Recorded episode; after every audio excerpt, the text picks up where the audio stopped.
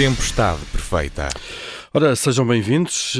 Uma, duas, três, são trinta e seis as perguntas do questionário mais famoso do país, que a partir de agora deverá ser respondido por todos os convidados a integrar o Governo.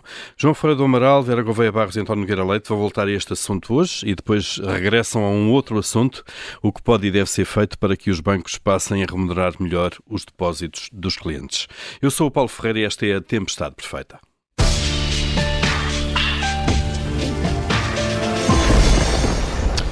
Há uma semana, quando ainda não se conhecia a solução concreta uh, que veio a ser apresentada pelo Governo, este questionário que viria a ser apresentado depois de aprovado em Conselho de Ministros, uh, os membros deste painel defenderam aqui uh, que um processo de verificação prévia de, de idoneidade de governantes poderia até trazer mais inconvenientes uh, do que vantagens. Na altura falava-se do vetting.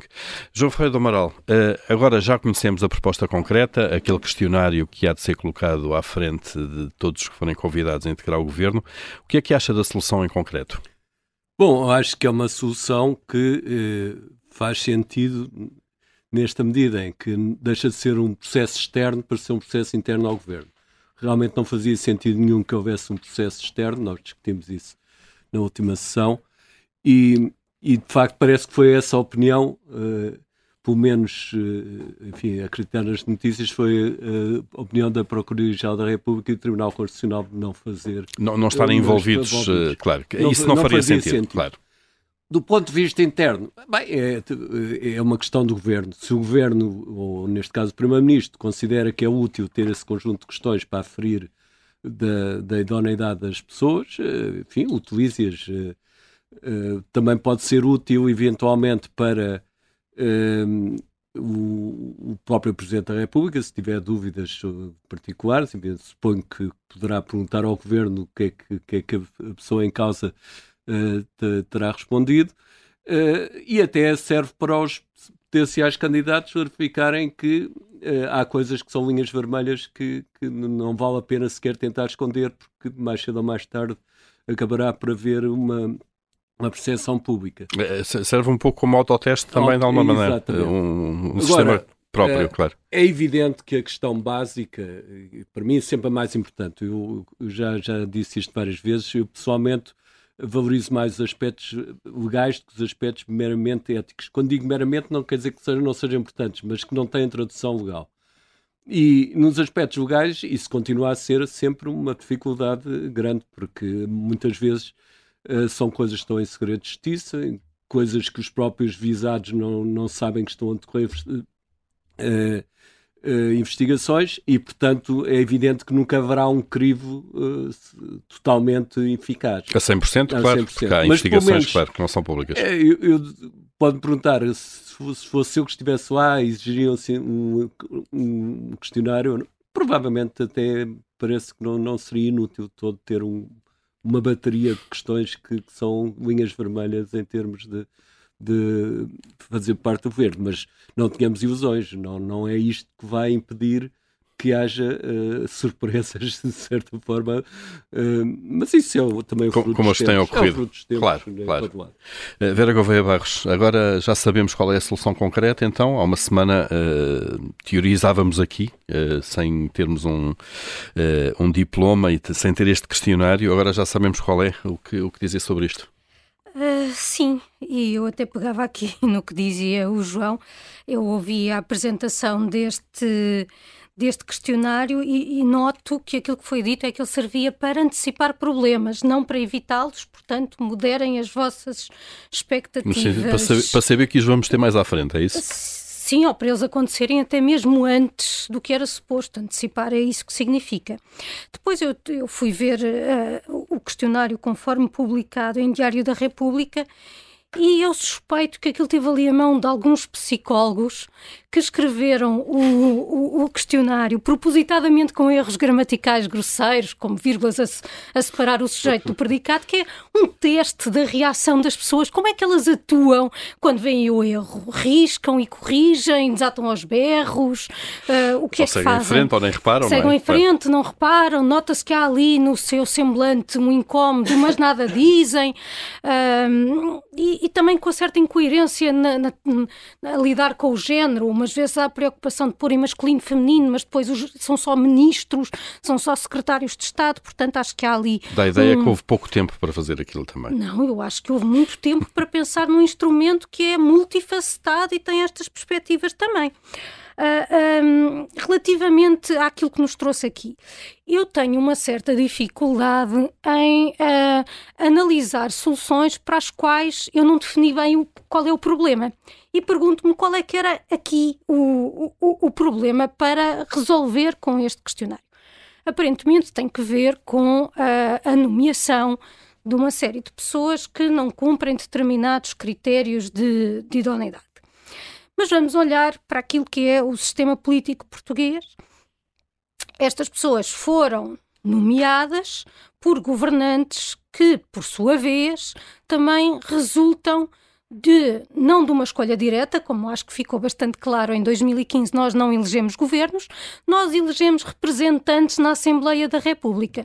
E quem é que nós elegemos? Bom, entre os duzentos e trinta deputados que nós, enquanto cidadãos, elegemos, encontram-se nomes como, por exemplo, Maria Begonha, para quem, para quem não se lembra, era a senhora que estava um bocadinho confusa relativamente à sua própria idade. Uh, e, e, e confusão essa que lhe permitiu candidatar-se à presidência da Juventude Socialista quando ela já não era assim quando já tinha tão jovem. Limite de idade, claro. Temos, temos José Silvano, uma escolha que eu aplaudo, porque tem o dom da ubiquidade, é aquele deputado que conseguia estar em vários sítios ao mesmo tempo e tendo esta faculdade ele conseguia estar em dois sítios a trabalhar, é ótimo, é exatamente isto que nós queremos, pessoas conseguem estar em vários sítios ao mesmo tempo e escolhem estar a trabalhar em todos eles. Já agora ah, contexto, deputado do P S D que teve problemas por ter, de, alguém ter registrado uma presença no Parlamento. Isto só para trazer dois claro, exemplos que claro. nós escolhemos para a Assembleia da República, mas também escolhemos Isaltino Morais e Fátima Felgueiras. Portanto, o que é que estas pessoas responderiam àquele questionário de trinta e seis perguntas como se não? Acho que iam dar alguns sims, não é? E nós não nos preocupámos com isso, aparentemente, que era do conhecimento público e nós votámos nestas pessoas, elegemos estas pessoas. Portanto, basicamente, o, o que nós identificamos aqui como o problema é que hum, o governo não está a ser mais exigente do que aquilo que as nossas próprias preferências revelaram. Pronto, portanto, este é o problema. Isto é um governo alinhado, basicamente, com o nível de exigência do, da população e dos eleitores. Ele, aparentemente, deveria, no entendimento agora, de estar, ser mais exigente do que a própria população é. Portanto, o problema uhum. é esse. Um, e, e se este questionário vem resolver? Pois eu acho que não. Uh, acho que não. Um, Mesmo admitindo que, que, este, que este é o problema que existe, eu acho que estas perguntas não, não resolvem nada. Aliás, como foi afirmado, muitos destes casos já eram do conhecimento, não era preciso nenhum mecanismo. E depois, por outro lado, eu acho que nestas matérias, quer dizer, se quem escolhe não tem ele próprio o, o, a, o discernimento De, de se colocar determinadas questões, porque depois até este, este questionário, da forma como está uh, elaborado, pode muitas vezes servir de salvaguarda para dizer, não, não, eu respondi isto, estava tudo ok, no meu agregado familiar não há problema nenhum, quem tem um problema é o meu pai ou o meu irmão que não vive comigo e não fazem parte do, do meu agregado, agregado familiar. Claro. Portanto, o que eu acho é que, de facto, isto se resolve com verticalidade, seriedade uh, e, e, e aquele escrutínio que é feito, claro. uh, um, que deve ser feito em, em todos os cargos e, sobretudo, como de escrutínio da população, porque n- n- acho que não vale sermos mais, mais exigentes uh, do que... Uh, querermos que o governo seja mais exigente do que aquilo que nós somos. Portanto, se formos adotar aquilo que, que a população exprime, eu acho que este questionário se podia resumir a uma única pergunta, que seria, um, no caso de roubar, faz obra? Que é a velha, a velha máxima, não é? É, do, do é isso rouba, que aparentemente interessa, do, portanto é uma, uma máxima única, que importamos do Brasil. Muito mais eficiente. Claro. Uh, João, uh, há casos aqui, a Vera sublinhou isso, e o João também disse que isto não resolve tudo, que, que há uh, membros do governo que já se sabia, era público, que, que tinham, estavam pelo menos, eram arguídos. O caso de Miguel Alves uh, é um caso, mas isso é só um exemplo.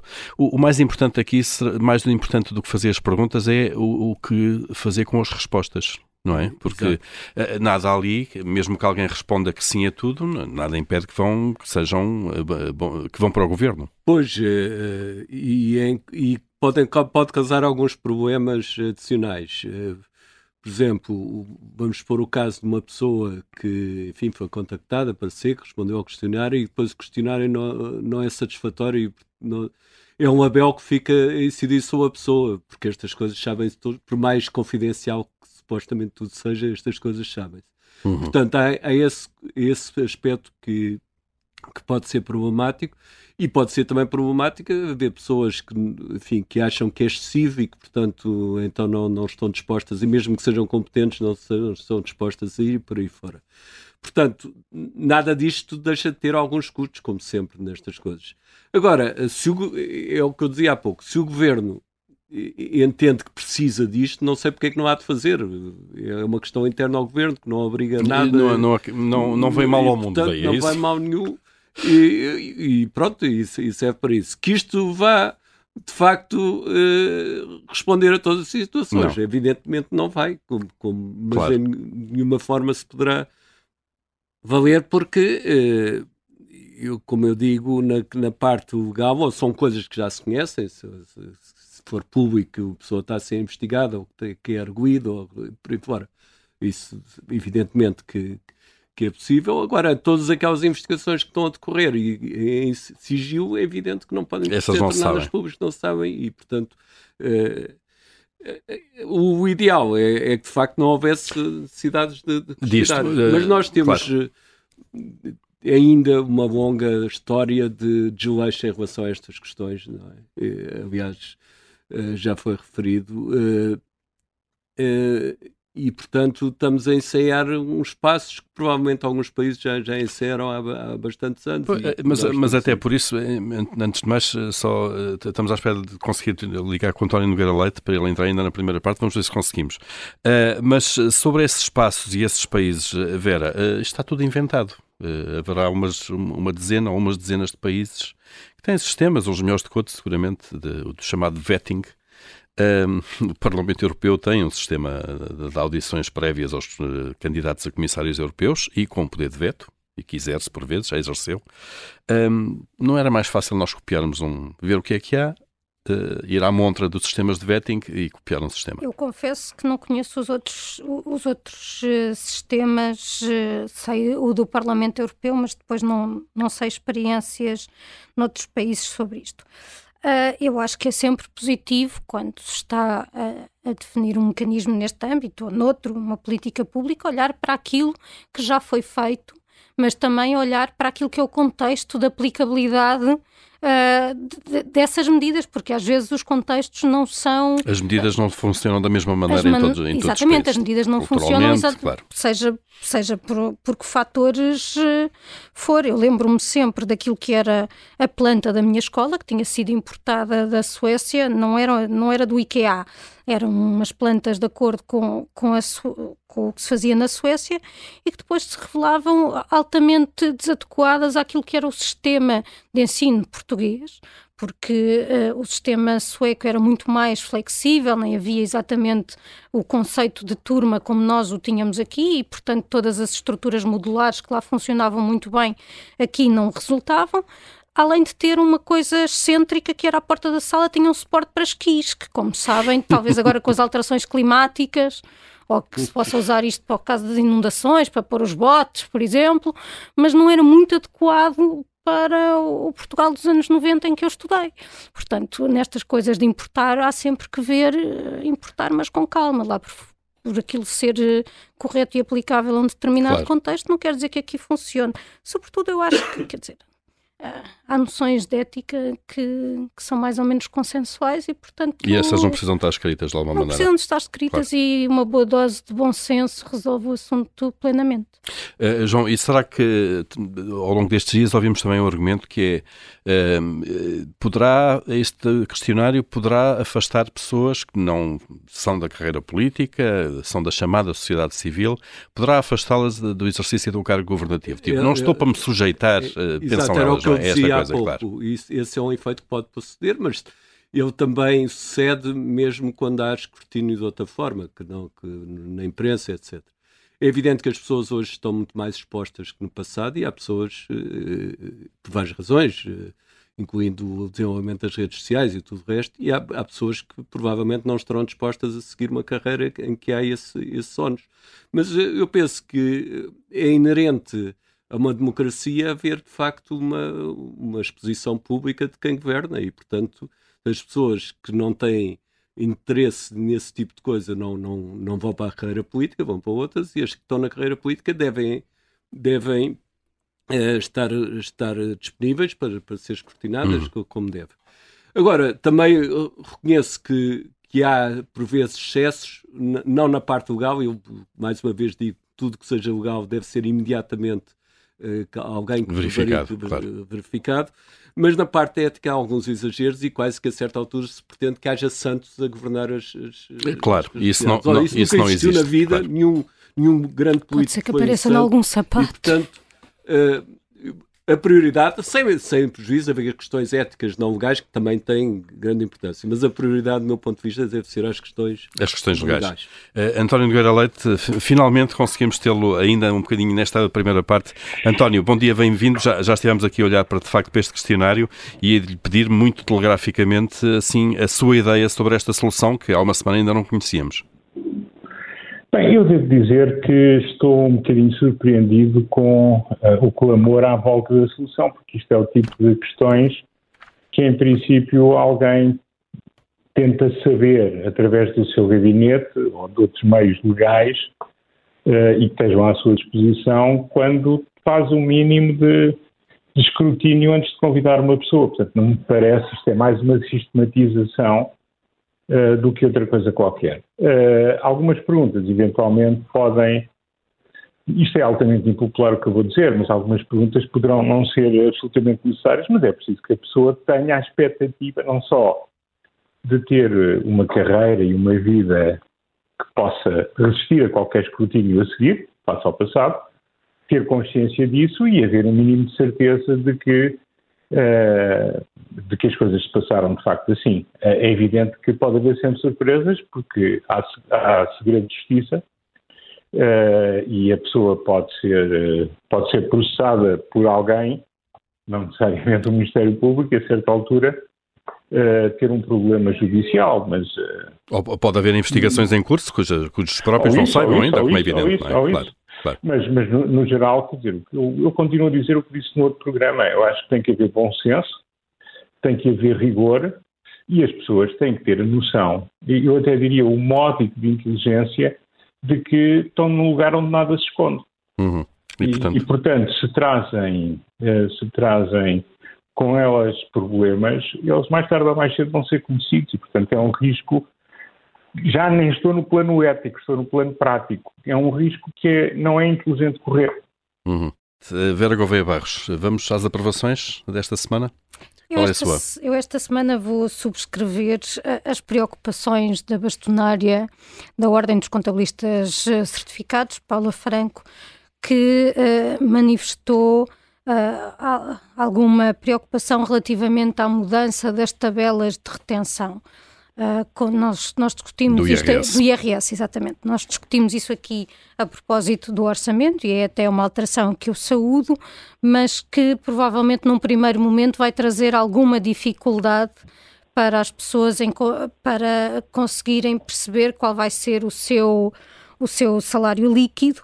Atenção, uh, era preciso fazer aqui uma grande pedagogia relativamente à distinção do salário líquido fruto das tabelas de retenção e depois aquilo que eu efetivamente vou pagar uh, atendendo àquilo que vai ser um mecanismo de reembolso. No ano porque seguinte, continua, sempre quando se entrega a declaração. Claro. Continua a vigorar a ideia de que é possível que alguém fique a ganhar mais em termos brutos e menos em termos líquidos.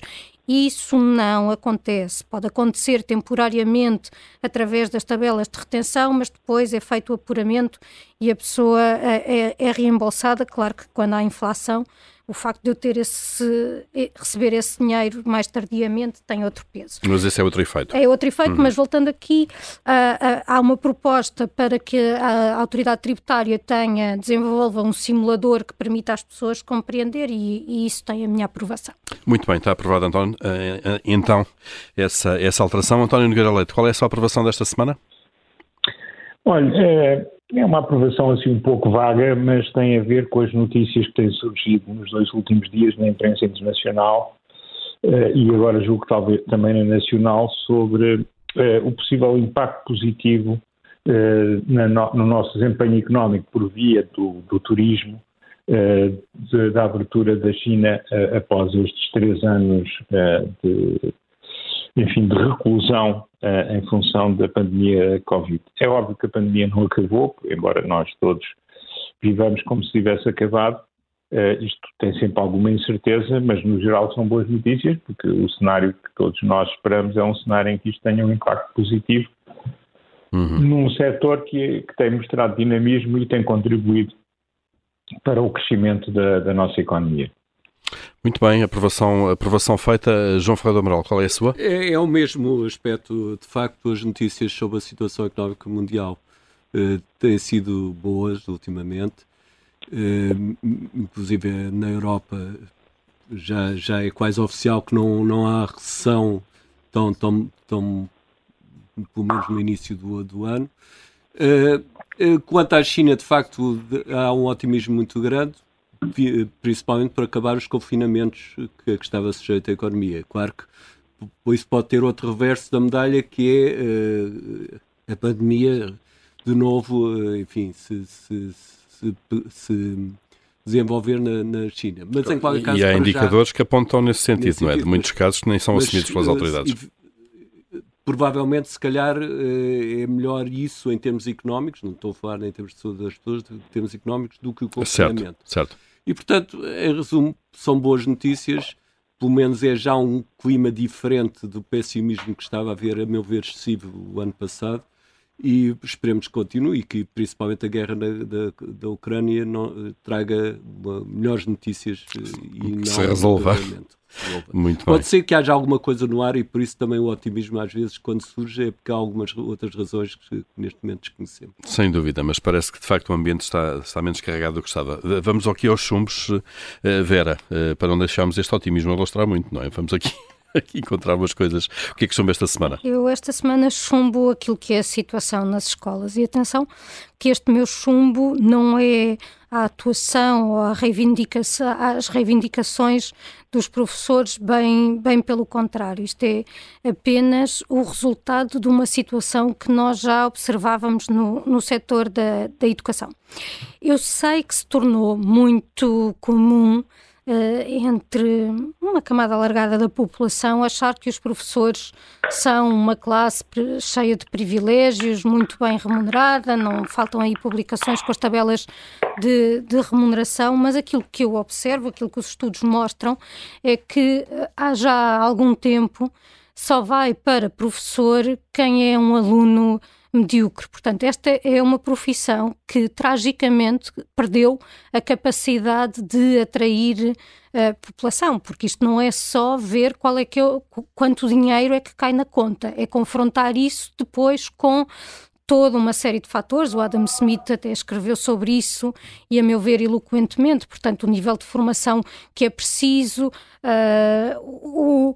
os incómodos que a profissão acarreta, onde aqui se claramente se inclui uh, todo o trabalho burocrático a que os professores estão sujeitos, o facto de, de terem uma instabilidade in, inclusivamente geográfica. Geográfica, claro. A distância, muitas a, vezes, a distância, distâncias que é supostamente que comprometem a casa, toda é? a claro. sua vida familiar, o desrespeito que existe generalizado pela profissão De, de professor, e depois isto acaba por ser uma, uma profecia autorrealizável, porque perante estas condições, de facto, nós não conseguimos atrair aquilo que são os nossos melhores alunos. E atenção que se ter conhecimento não é uma condição suficiente para ser um bom professor, mas parece-me uhum. claro que é uma condição necessária. Uh, e, e isto é trágico para o desenvolvimento uh, do país. Portanto, acho que tudo isto tem de ser muito repensado. Inclusivamente, uh, acho que a nossa atitude coletiva à escola, uh, face à escola, tem de ser repensada, porque eu, quando ouço estas reportagens sobre as greves, e pode ser falha minha, desatenção, não ter ouvido, uh, ouço sistematicamente pais a queixarem-se da questão de não ter onde deixar uh, os filhos. Um, E, e, e, olham para, e isto traduz uma visão da escola enquanto depósito de crianças. Claro. Eu não estou a, a menorizar o papel que a escola a tem. É logística, mas a função, logística, a função mas é mais nobre. A função nobre do que essa, mais claro. nobre claro. é a, a de ensinar, e, e isto é profundamente... Um, E, e isto é, é profundamente negativo, inclusivamente do ponto de vista da desigualdade, porque nós sabemos que são as famílias com menos capacidade que depois têm os, as crianças que mais sofrem que com, a, contar mais com a ausência de, de, de aulas, bem. Mas isto nunca é frisado. Muito bem, está, está chumbado então eh, todo o clima, se quisermos, ao funcionamento da, da, da, da escola. António Nogueira Leite, qual é o seu chumbo? Não, para além de subscrever aquilo que a Vera acabou de dizer, tem a ver com todas estas convulsões uh, à volta da TAP. Uh, nós estamos num ano em que supostamente parte ou a totalidade do capital da empresa vai ser posta à venda, uh, e eu acho que, havendo responsabilidades de muitas partes, entre as quais às vezes parece-me uh, eventualmente uma falta de senso por parte da administração uh, e falta de presença noutras situações em que as pessoas deveriam explicar, e só aparece a C E O, uh, o que eu penso é que isto é muito negativo para uma operação de venda, uh, porque nós estamos, uh, enfim, fazemos muitas primeiras páginas, estamos muito entretidos, mas estamos a desvalorizar o ativo no qual investimos três vírgula dois mil milhões de euros uh, e que nós sabemos que é um ativo frágil. Uh, agora está um bocadinho melhor, porque, enfim, muitas a dívida Foi, foi, enfim, foi coberta por este aumento de capital, capitalizou-se, a dívida deixou de pesar o que pesava, uh, houve um ano muito bom, espera-se que este ano também seja, do ponto de vista de procura, isso faz com que a empresa deixe de ter resultados negativos, mas isto não é uma empresa que esteja a navegar sozinha. E, portanto, uh, claro. tudo, tudo isto, todo este, todo este envolvente, até as conversas de algumas pessoas ligadas, enfim, às associações sindicais, que falam como se a empresa não estivesse debaixo da reestruturação que está. Portanto, aqui muitas, muitas partes que não percebem que eu imagino que os portugueses não estejam dispostos para pôr mais dinheiro na TAP. E se estivessem, a Comissão Europeia e a União Europeia não deixavam. Os portugueses não Portanto, são tidos nem achados, não lhes é feita a pergunta, mesmo para os três mil e duzentos milhões. Mas, mas eu claro. acho que há muitas pessoas que por fé política uh, aceitam tudo. Claro. Aliás, tem-se visto, não? As pessoas são, são, bastante, uh, são bastante pouco uh, exigentes. Uh, e, e por isso uh, eu penso que isto é mau para todos, uh, e era bom que, enfim, os problemas que existem fossem resolvidos, as responsabilidades que existam fossem apuradas, se tirassem as devidas consequências, uh, mas que a empresa pudesse fazer um caminho de uma certa normalidade, caso contrário isto vai nos custar. Muito bem, então uh, nota negativa para estas discussões permanentes à volta da TAP. João Ferreira do Amaral, qual é o seu chumbo? Bom, não tem especificamente a ver com esta semana, é algo que recorrentemente eu, eu aqui não faço não esquecer, é continuar a faltar orientações, já não direi claras, mas mínimas, para as pessoas que pretendem comprar um novo carro e estão indecisas em saber que tipo de carro devem comprar, sobre os próprios operadores dos setores relacionados com, com a mobilidade eh, automóvel. E, e por causa da questão que, da mobilidade elétrica, não é? Exatamente, claro. E saber até quais são, o que é que é preciso fazer, o que é que, o, qual o risco disso, etcétera. Eu penso que seria útil que o Governo fizesse um guia de questões frequentes para permitir às pessoas, enfim, tomarem as suas decisões um bocadinho mais informadas. É um guia que podia estar disponível na internet, claro. E, portanto, penso que, que é fundamental. Eu admito que o próprio Governo tenha ainda muitos pontos, mas, mas dizer isso também não, também não seria mau para, para as pessoas estarem, de facto, conscientes de que estão a fazer e evitar, claro. uh, evitar depois, uh, investimentos inúteis e muito custosos, como são comprar um Sim, carro. Sim, e para um bem que, que não, não se troca todos os anos e que muitas vezes dura décadas. Muito bem, está atribuído também este chumbo sobre este nevoeiro, sobre as questões futuras da, da mobilidade, e fechamos aqui, aqui o nosso Comitê de Crédito.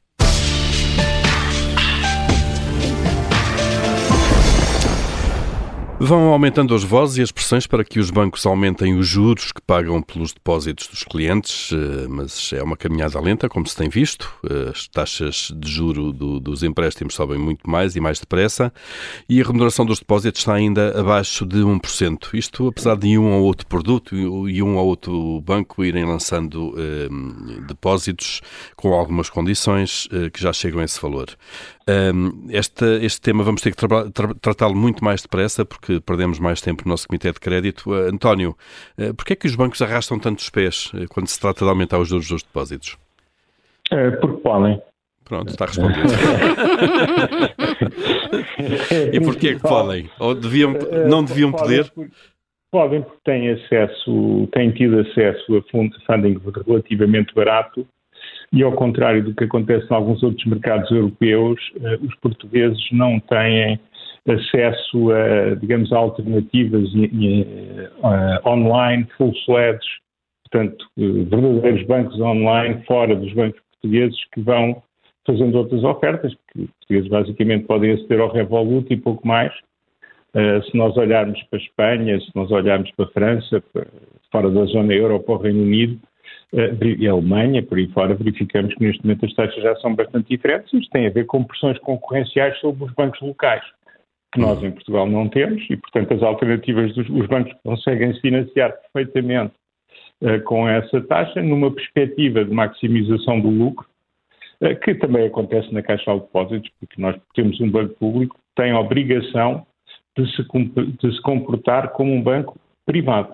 Uh, eu sei que há esta questão ideológica, Uh, mas neste momento, a todos os efeitos, todos os nossos bancos têm por objetivo maximizar valor acionista.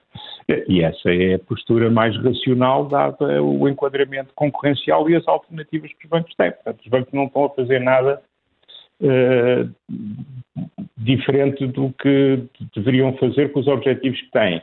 Uh, infelizmente, nós não somos um mercado suficientemente interessante para que algumas ofertas que acabaram por puxar pelo mercado a favor dos depositantes, noutros mercados, basta olhar para a Espanha, não existam em Portugal e, e portanto, eh, pagamos por isso.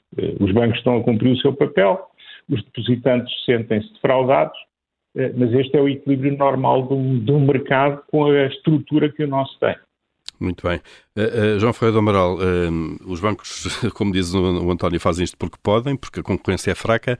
Haverá também aqui um problema de falta de literacia financeira uh, do lado dos, dos depositantes? Sim, isso penso que sim, que as pessoas não têm noção do que estão a perder hoje com terem o dinheiro depositado num banco, com taxas de juros que são praticamente zero, quase, quase isso, e com uma inflação que chega aos, quase aos nove por cento. Portanto, isso significa uh, uh, que é muito dinheiro que está a ser perdido. Para dar uma ideia, enfim, fazendo uns cálculos assim um bocado pronto, mas neste ano passado uh, os depositantes uh, terão perdido cento, cerca de quinze mil milhões uh, de euros só pelo, pelo efeito de, do aumento de preços. É impressionante. Quando eu falo de depositantes, não quer dizer que sejam as mesmas pessoas, porque há umas que levantam dinheiro, sim, sim, outras, mas os depósitos, o montante, si, o montante a, a, aplicando a, a inflação ao, ao montante em depósitos, exatamente. Claro.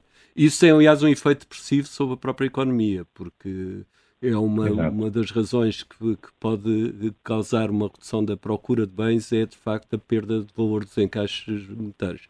Portanto, eu penso que as autoridades realmente, como o António diz, não têm grande margem de manobra, mas há, apesar de tudo, alguma persuasão moral do Banco de Portugal que poderia ser, e penso que será acionada, na tentativa de chamar a atenção que isto se pode beneficiar no imediato. A verdade é que pode causar problemas até ao próprio sistema financeiro no futuro. Porém, já não, não há problemas de obtenção de recursos, mas pode um dia a suceder e, portanto, eh, se, havendo eventualmente a possibilidade de criar novos instrumentos de poupança, por parte do Estado seria eventualmente uma O, o próprio Estado, que é, os certificados de aforro neste momento são... Ou outro, os, outros tipos... Não. Que Porquê têm... que não é mais fácil aceder aos certificados de aforro, não é? É uma questão. Pois... Eh, é, provavelmente... Esse aí é um... Essa aí é uma efetiva concorrência. Eu acho que, desculpe ter interrompido. Sim, não, não, não, não diga, António. Mas, mas, mas eu acho que esse é um, era algo que eu deveria ver a subir bastante em termos de procura este ano. Estejam as pessoas alertas para, para esse facto. Mas esse e outros é instrumentos próprio... que haja. Eu acho que é, não se está a fazer tudo. A verdade, penso eu, é essa. Uhum. Não haverá grande, uma margem de manobra total, mas não se está a fazer tudo. E, e começa a ser... problemático, até porque os depositantes, muitas vezes, aqueles mais permanentes, até nem são pessoas de altos rendimentos, são pessoas que têm uma poupança relativamente pequena e, e que não têm outra forma de, de, de aplicar essa poupança. Claro. E com, com a subida dos indexantes, os bancos este ano vão ganhar fortunas só por ter a porta aberta, e o banco claro. que mais vai ganhar, dada a estrutura de proveitos e custos, é a caixa. Claro. Portanto, basta estarem abertos pois.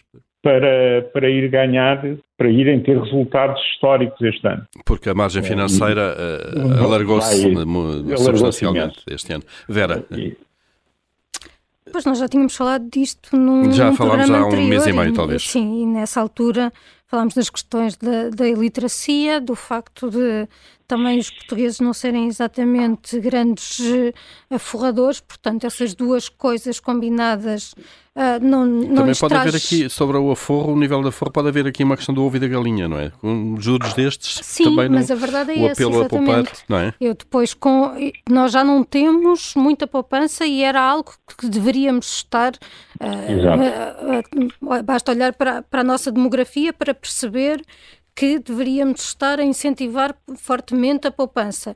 E aquilo que está a fazer é precisamente o contrário. Portanto, a, a longo prazo, isto é de facto um problema. Os bancos estarão, nesta altura, bastante, bastante felizes, tal como estavam uh, nos últimos anos a sentir-se muito miseráveis, mas, uh, mas isto depois do ponto de vista da...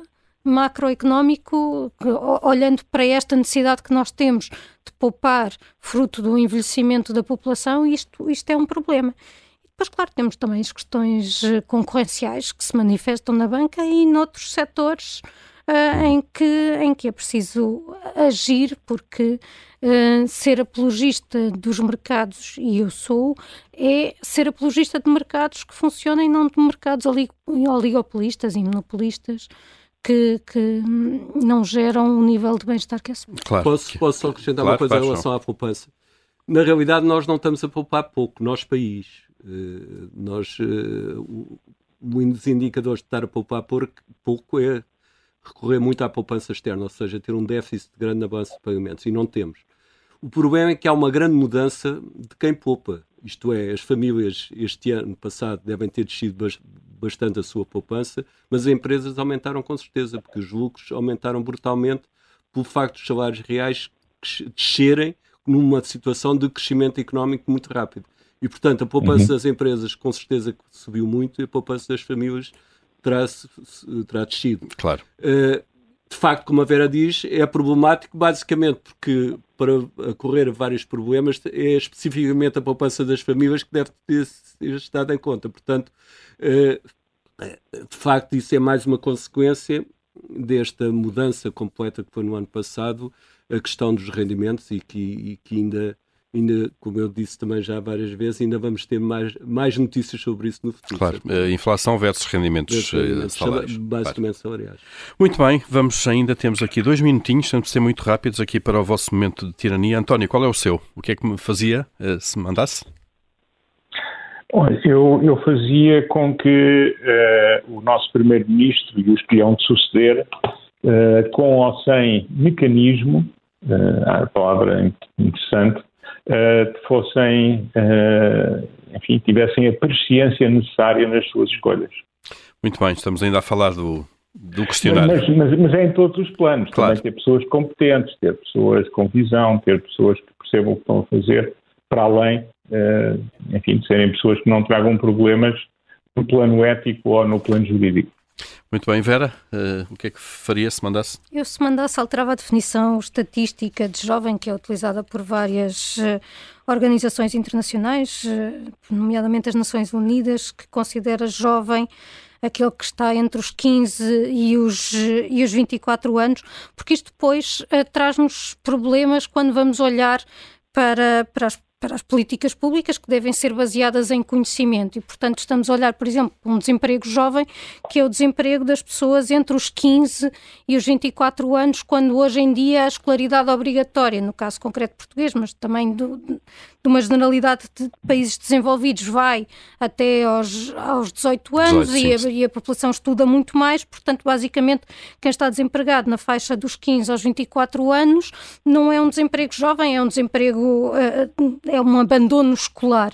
Aliás, nós vimos numa dessas reportagens sobre as escolas fechadas, uma senhora muito preocupada o que é que ia fazer ao seu filho do, no décimo ano, coitadinho, como é que, como é que ele ia ficar sozinho em casa com os seus quinze anos, portanto, claramente não pode estar empregado, nem comprar casa, nem numa série de outras coisas que usam estas estatísticas. Portanto, revisão do conceito de jovem para termos estatísticos. João, sua tirania? No seguimento de, do que considerei ser o enfim, mau nesta, nesta semana, mas que não é esta semana, é permanente, elaborava um guia de questões frequentes para ajudar as pessoas a tomar decisão sobre uh, uh, compra de, de veículos e, e, e punha o acesso na internet para todos. Muito bem, também para haver mais literacia e mais informação das pessoas uh, nessa matéria. Tempestade Perfeita fica por aqui, voltamos para a semana. Até lá, já sabe, pode ouvir-nos sempre em podcast nas plataformas habituais.